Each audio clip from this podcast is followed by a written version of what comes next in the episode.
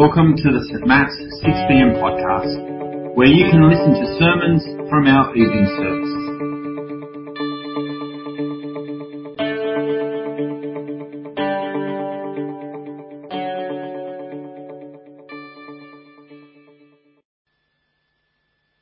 Uh, well, good evening, everyone. Um, my name is Isabel, for those who don't know me. Um, it's my privilege to open God's Word today. Um, tonight we will be reading from Leviticus, uh, chapter 16, verses 1 to 34. That's Leviticus chapter 16, verses 1 to 34. The Lord spoke to Moses after the death of the two sons of Aaron, who died when they approached the Lord. The Lord said to Moses, Tell your brother Aaron that he is not to come whenever he chooses into the most holy place, behind the curtain in front of the atonement cover on the ark, or else he will die. For I will appear in the cloud over the atonement cover. This is how Aaron is to enter the most holy place. He must first bring a young bull for a sin offering and a ram for a burnt offering. He is to put on the sacred linen tunic with linen undergarments next to his body. He is to tie the linen sash around him and put on the linen turban. These are sacred garments, so he must bathe himself with water before he puts them on. From the Israelite community, he is to take two male goats for a sin offering and a ram for a burnt offering. Aaron is to offer the bull for his own sin offering to make atonement for himself and his household. Then he is to take two goats and present them before the Lord at the entrance to the tent of meeting. He is to cast lots for the two goats, one lot for the Lord and the other for the scapegoat. Aaron shall bring the goat whose lot falls to the Lord and sacrifice it for a sin offering. But the goat chosen by Lot as the scapegoat shall be presented alive before the Lord to be used for making atonement by sending it into the wilderness as a scapegoat.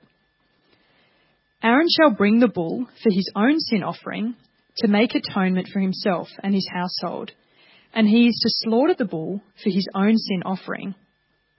He is to take a censer full of burning coals from the altar before the Lord, and two handfuls of finely ground fragrant incense, and take them behind the curtain. He is to put the incense on the fire before the Lord, and the smoke of the incense will conceal the atonement cover above the tablets of the covenant law, so that he will not die.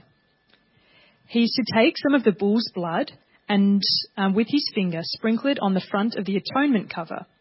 Then he shall sprinkle some of it with his finger seven times before the atonement cover. He shall then slaughter the goat for the sin offering for the people and take its blood behind the curtain and do with it as he did with the bull's blood.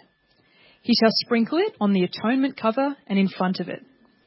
In this way, he will make atonement for the most holy place because of the uncleanliness and rebellion of the Israelites, whatever their sins have been. He is to do the same for the tent of meeting, which is among them in the midst of their uncleanliness.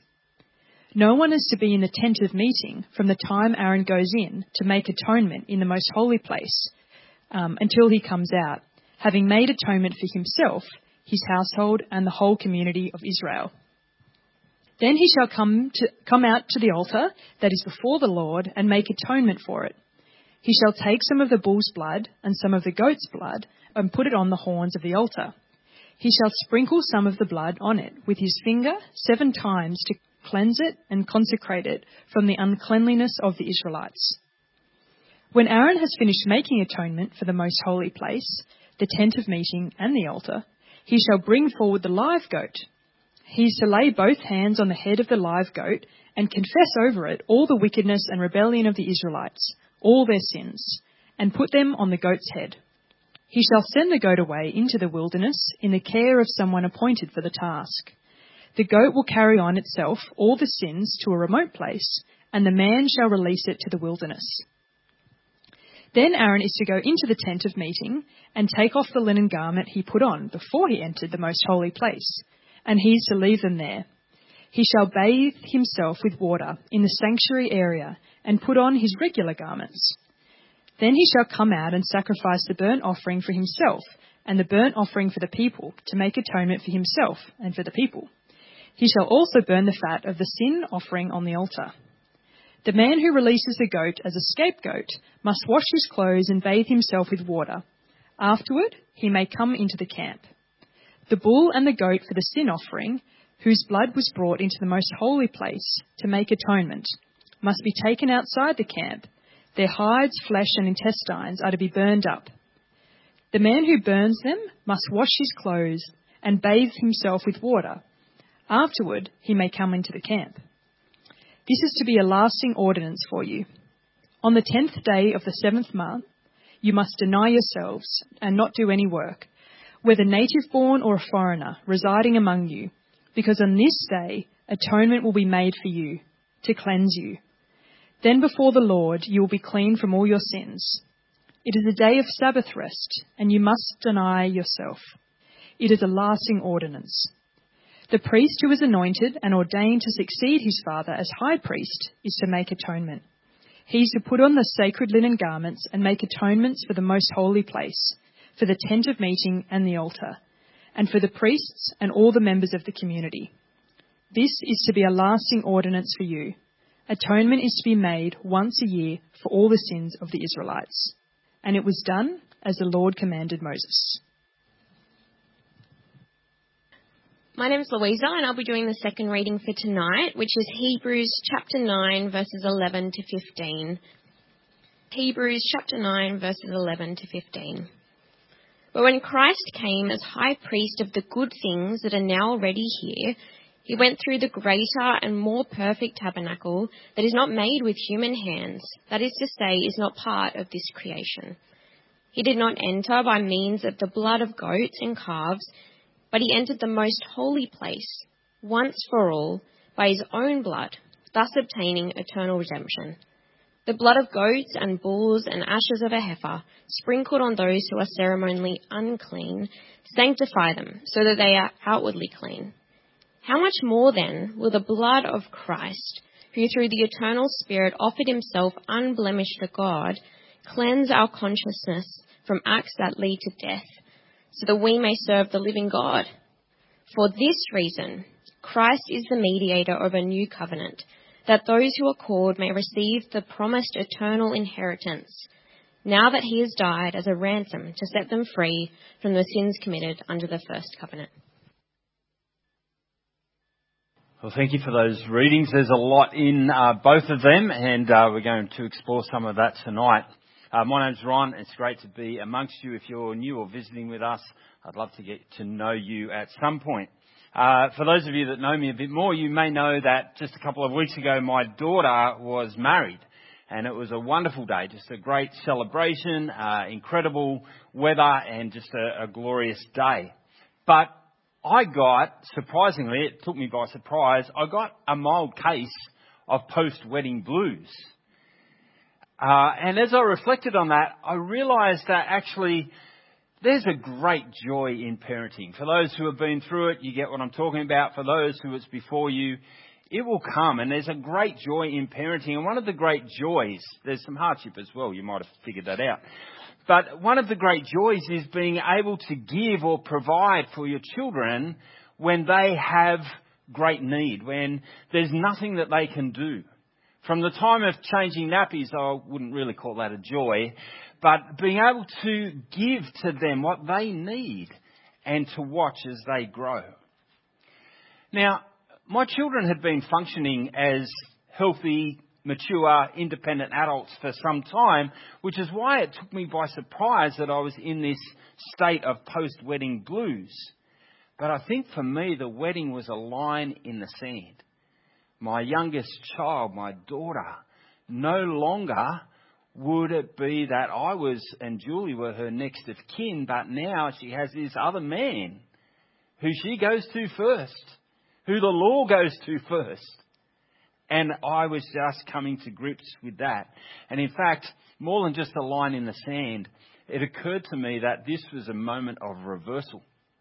That whereas up to this point in life, they had been fully dependent on me and a bit less and a bit less. Over the past couple of years, I've become more dependent on them for some things, like technology as an example.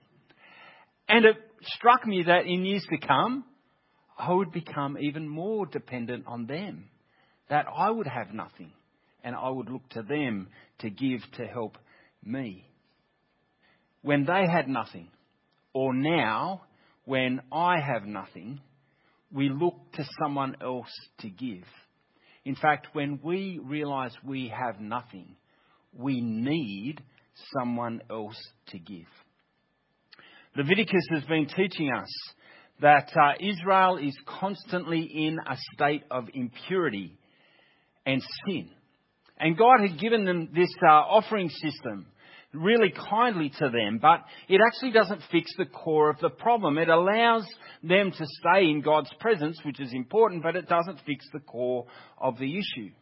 But today, as we keep going through the book of Leviticus, we come to the very center of Leviticus, which is also the center of what's known as the Torah, the first five books of the Bible. And the central point of this chapter, of chapter 16, the center of the center, the point is this when Israel has nothing, God gives. At the very center, we find what's called the Day of Atonement. And atonement is God's gift to His people who have nothing to ensure that God's presence stays among them. And actually, to understand chapter 16, we jump forward to chapter 17, verse 11, which is up on the screen. And it says, The life of the creature is in the blood, and I have given it to you to make atonement for yourself. Atonement is God's gift to the people. It's not something that they are doing to appease Him. Now, it's easy to get lost in all the detail of everything that happens on the Day of Atonement, as we heard read. But the key takeaway is as simple as that. Atonement is God's gift for his people. When they have nothing, God gives. And that's why God gives the detailed instructions. Aaron's sons had just been scorched for approaching the presence of God in the wrong way. And so God gives instructions through Moses to Aaron and then to his descendants that they might have confidence for how to approach God, for, particularly for this very significant moment of atonement.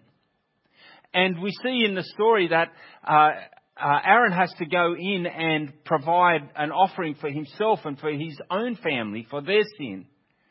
But in addition to that, Aaron has to change his normal clothing. So normally he'd be in priestly garments, and we looked at these a few weeks ago.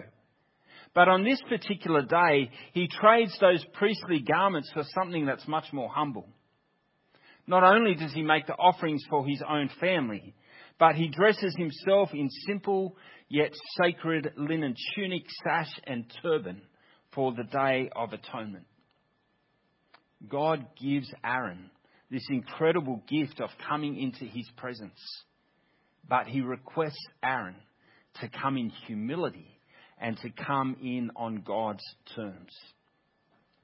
Now, central to everything that happens on this day is two male goats. And so I thought it would be good for us to understand this story to actually have a couple of goats with us today. So I arranged a couple of goats. I found some that wouldn't cause such a mess. So here they are, goat one and goat two. And they are central to what happens here. Uh, they make a sin offering between them on this particular day. So after making atonement for himself and his household, Aaron takes the two goats and he brings them to the entrance of the tent of meeting. Notice he doesn't take them into the tent of meeting. And there at the tent, entrance of the tent of meeting, the significance of that is that he's presenting them to the Lord who is in the tent, in the Holy of Holies, out the back of the tent. And he's presenting them to the Lord so that he can be instructed about which of these goats has which role on the day. And the way that he works out what God wants is through casting of lots. And so I thought, well, let's cast lots for these goats. Now I know what's in these. You could probably work it out pretty quickly too. But I don't know which one's which, right? So you're gonna, we're gonna cast lots right now. The goat on my, oh, this to the left or right, you get to vote. Who says left? My left. Who says right? Oh, that's good. Who's indifferent? Yeah, most people actually were going for the right. So this one goes to the goat on my right, and we will find out which lot has been cast for this particular goat. And it is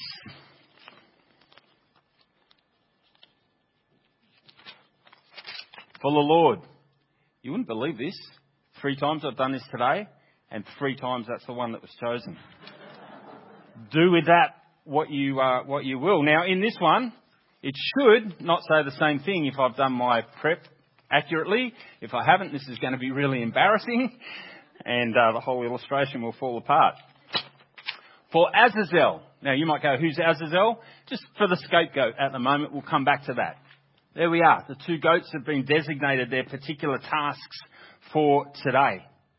And then Aaron is told that uh, having already made uh, offer, offering for himself, he is then to bring the goat that the lot fell to the Lord, and he's to sacrifice it as a sin offering. And so that goat is sacrificed.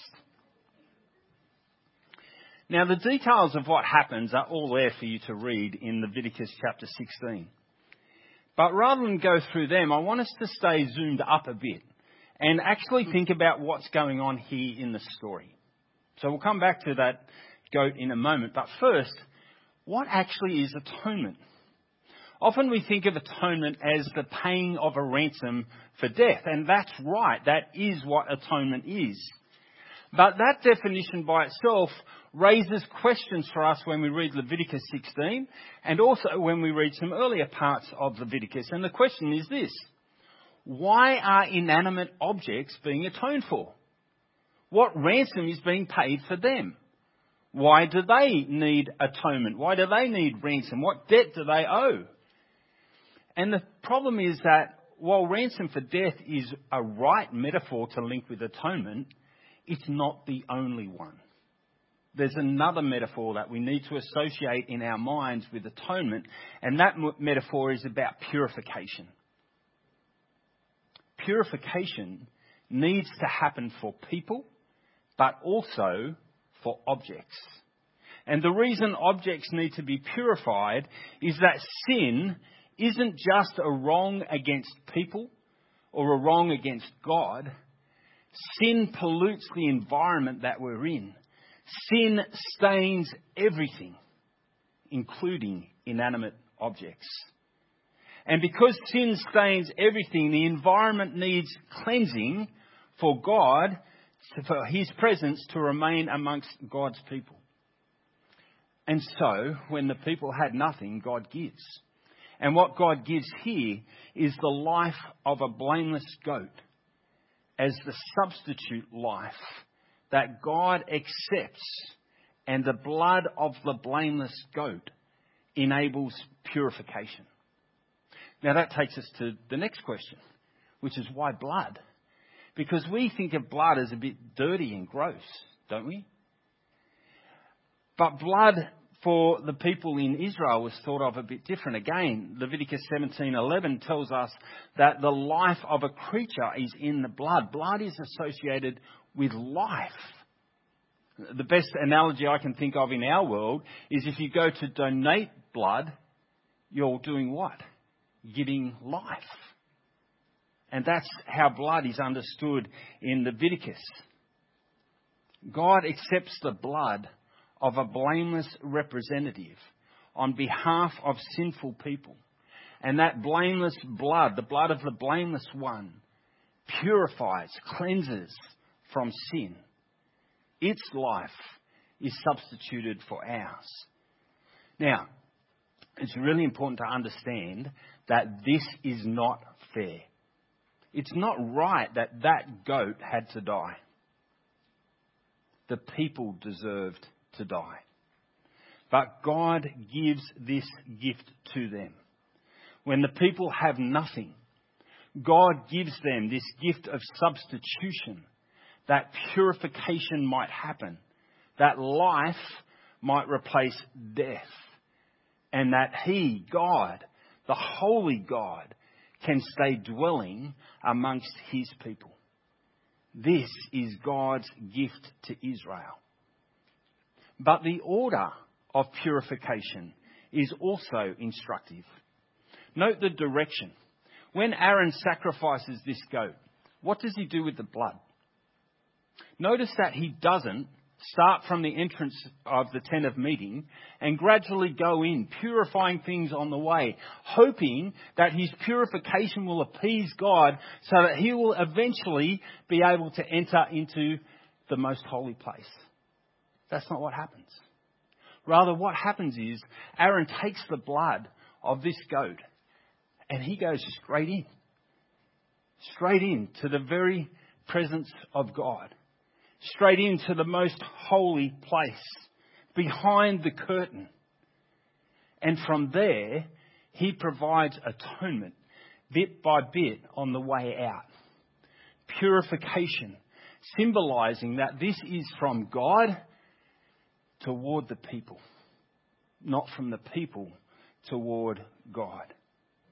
Aaron is not appeasing God with this act of purification purification is God's gift to his people. The people have nothing, but God gives them purification. And as Aaron moves out of the temple, there's another layer going on here as well. The tabernacle was orientated west, where the Holy of Holies was, out to the east. And as Aaron moves from west to east, he is also reminding the Israelite reader of another story, of a story that took place at the start of the Torah, a story that took place in the Garden of Eden. For there in the Garden of Eden, the people dwelt with God. They were in His presence all the time. And then they sinned. And do you remember what happened when they sinned? They were banished from the presence of God out of the garden to the east. And in the east is where the barrier was put up that they could not come back in. And now Aaron goes from the west to the east, purifying, so that the people won't have to leave God's presence, but will be able to stay in the presence of God. On the Day of Atonement, Aaron enacts a different story to the one in their history that started all this mess. Rather than exiling the people at the eastern entrances they deserve, Aaron moves east, atoning for sin. And when Aaron gets to the easternmost point, from the Holy of Holies, the holy place, through the tent to the altar, he gets the live goat. And when he gets the live goat, uh, this is what the NIV refers to as the scapegoat. But the ESV translates it, I think, much more helpfully, Azazel. Azazel means strong spiritual being, and that's the literal meaning of the word, the Hebrew word that's used here. Strong spiritual being. The one in competition with the Lord. One goat for the Lord, one for Azazel. Not as an offering to Azazel, be clear, so, what is the purpose of this goat? This goat that's designated for the one in opposition to Yahweh. The one that's designated for, another word for that one is the snake in the garden, the devil, Satan. Now, to help us here, I need a volunteer. Oh, gee, everyone's very nervous, aren't they? Jackie, good on you. Come on down. Pete was almost here, but Jackie's so keen. No, no, you're, you're in. Now, Jackie, personal question. Have you had a shower today? Yeah. Oh, great. Yeah. Awesome. Well, the other thing is, once you've done this task, because this is a dirty task, I have to have another one. You, before you come back in, you have to cleanse yourself. Okay? Mm-hmm. All right? Just run with, just run with it. You know, you know what I'm doing. Okay? That this person has to cleanse himself before they come into the camp. It's a really important task. You need to be ready. Have you just warm yourself up because when I tell you to go, you're going to go. Okay. Aaron lays both his hands on the head of this goat. And as he lays his hands on them, it's symbolic just in the way we might lay hands on someone today. It's a sign of togetherness. But what, what Aaron is together with this goat is he is transferring symbolically the sin, the transgression, the wickedness of the people of Israel onto this goat. He confesses over it with both his hands, pressed down on this goat's head. So now the sin of Israel is symbolically transferred onto this goat. I've got a question for you. If you're the people of Israel, do you want this goat to stay here? I don't. Do you want this goat to run the risk of going in there? No chance. Imagine what would happen then. So your job is to get rid of this goat. And when I say get rid of, I mean right away from us. Way out into the wilderness, Jackie. Mm-hmm. Probably to the fence at New Line Road, that far away. Okay. Out on the green. Not to my place. Not, that's, that's beyond the wilderness, yeah. Take it, go, get it out of our presence. There goes the sin of all of the people. And the people are watching on. This isn't just drama that I'm creating. I'm trying to recreate the drama of this day. That the people see that goat being led away and know that it's going to the wilderness, to a remote place. And as it goes, it goes with a message. The message to Azazel. An apt message to him. Basically saying, Azazel, here's the crap that you've created in the world. Here's the stuff that you've brought in. And now it is going back to you. You deal with it. It's no longer on us. God is saying to Azazel, this is your problem. It's not the problem of my people anymore. I've done away with it. Now, the other thing that's happening here is that notice the direction that the goat goes. It keeps going to the east. And the psalmist picks up on this picture beautifully when the psalmist says, As far as the east is from the west, so far does he remove our transgressions from us. Do you see what's happening? God has dealt with the sin of his people. When Israel have nothing, God gives. And when we have nothing, God gives. Like the people of Israel, we are so aware of our imperfections and sin. Who of us is able even to live up to our own standards let alone the standards of a holy God. Who of us can do that in and of ourselves? But God has given to us the one who lived a perfect life. The one who was spotless and blameless, unlike the rest of us. He was tempted by Satan. Remember where he was tempted? In the wilderness. He was tempted by Satan. Yet he resisted sin and remained pure. Unlike the rest of us, he is spotless and blameless, without blemish or defect. And unlike the rest of us, he is the innocent one who John says becomes the atoning sacrifice for our sins. And not only for our sins, but for the sin of the whole world. We have nothing. Death awaits us in and of ourselves. And not just death, but eternal separation from God, the Holy God. But when we have nothing, God gives. And when we have nothing, God gives Jesus. Jesus. God comes amongst us himself in the person of Jesus who says he comes to give his life as a what? a ransom for many. God gives us Jesus.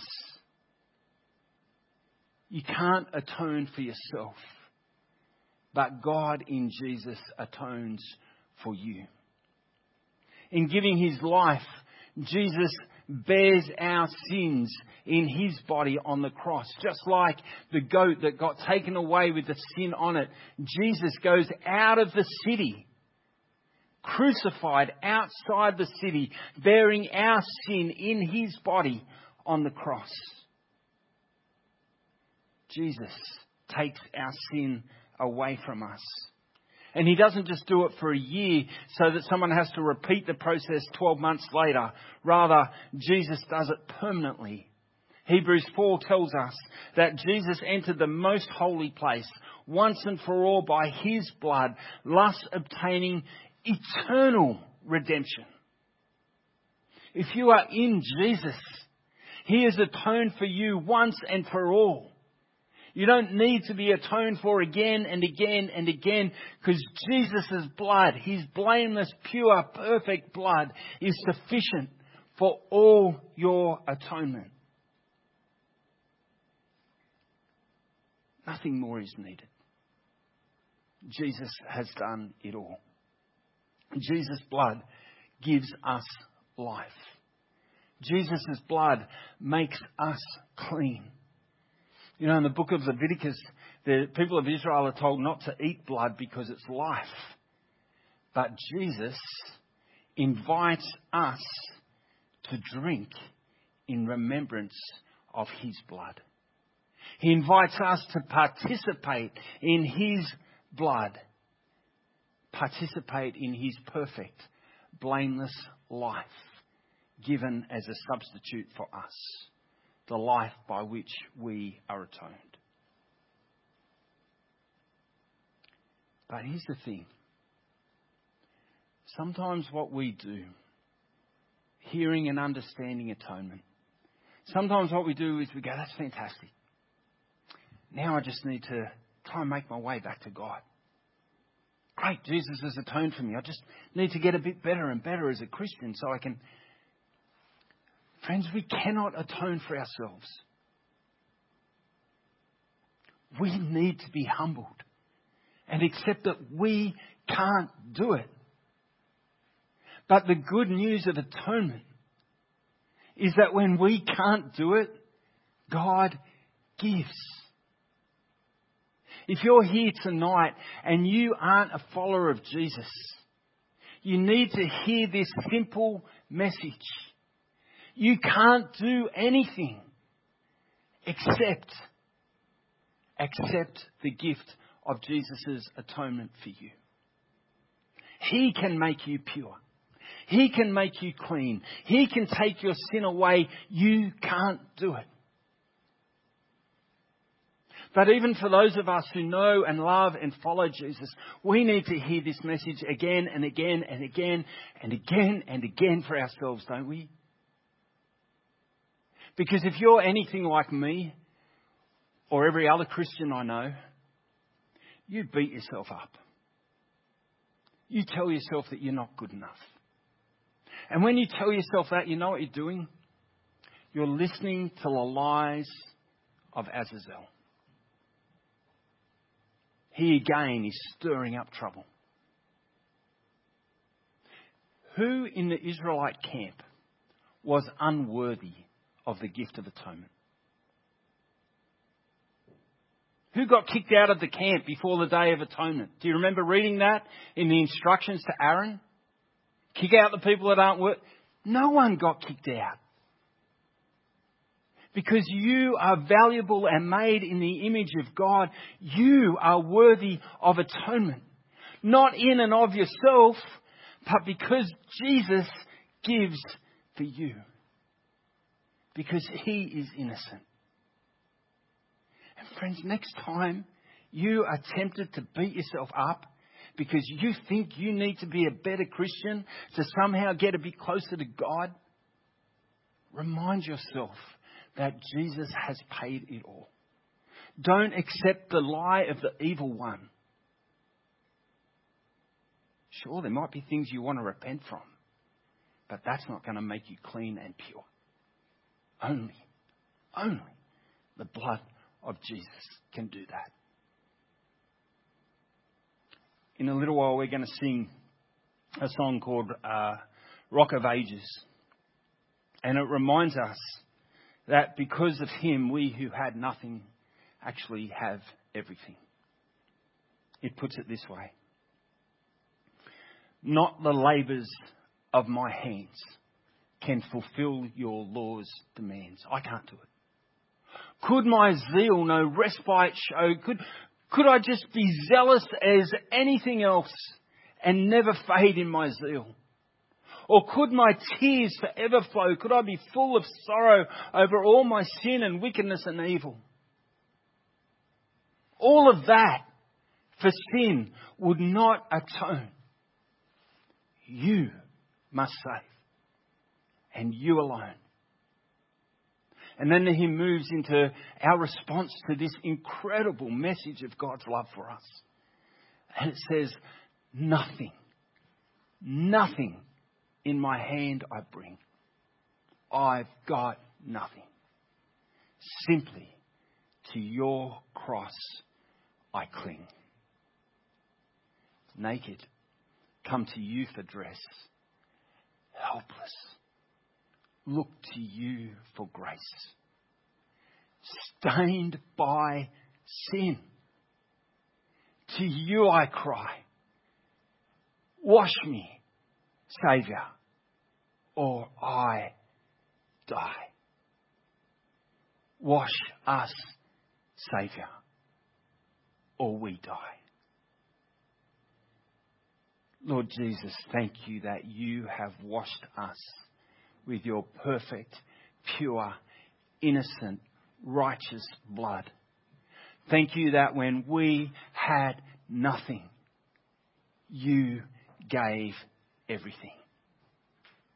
And thank you that now we who had nothing have everything because of you.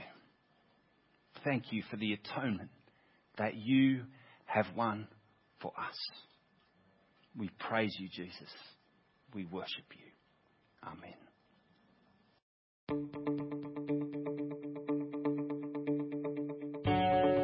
Thanks for listening to this week's sermon. St Matt's West Pennant Hills 6pm congregation is a collection of people who want to be changed by Jesus, to have a deeper connection with God, deeper community with one another, and deeper concern for our world. We'd love you to join us on a Sunday soon. For all the details, check out our website at stmats.org.au and be sure to subscribe to our podcast so you don't miss a sermon.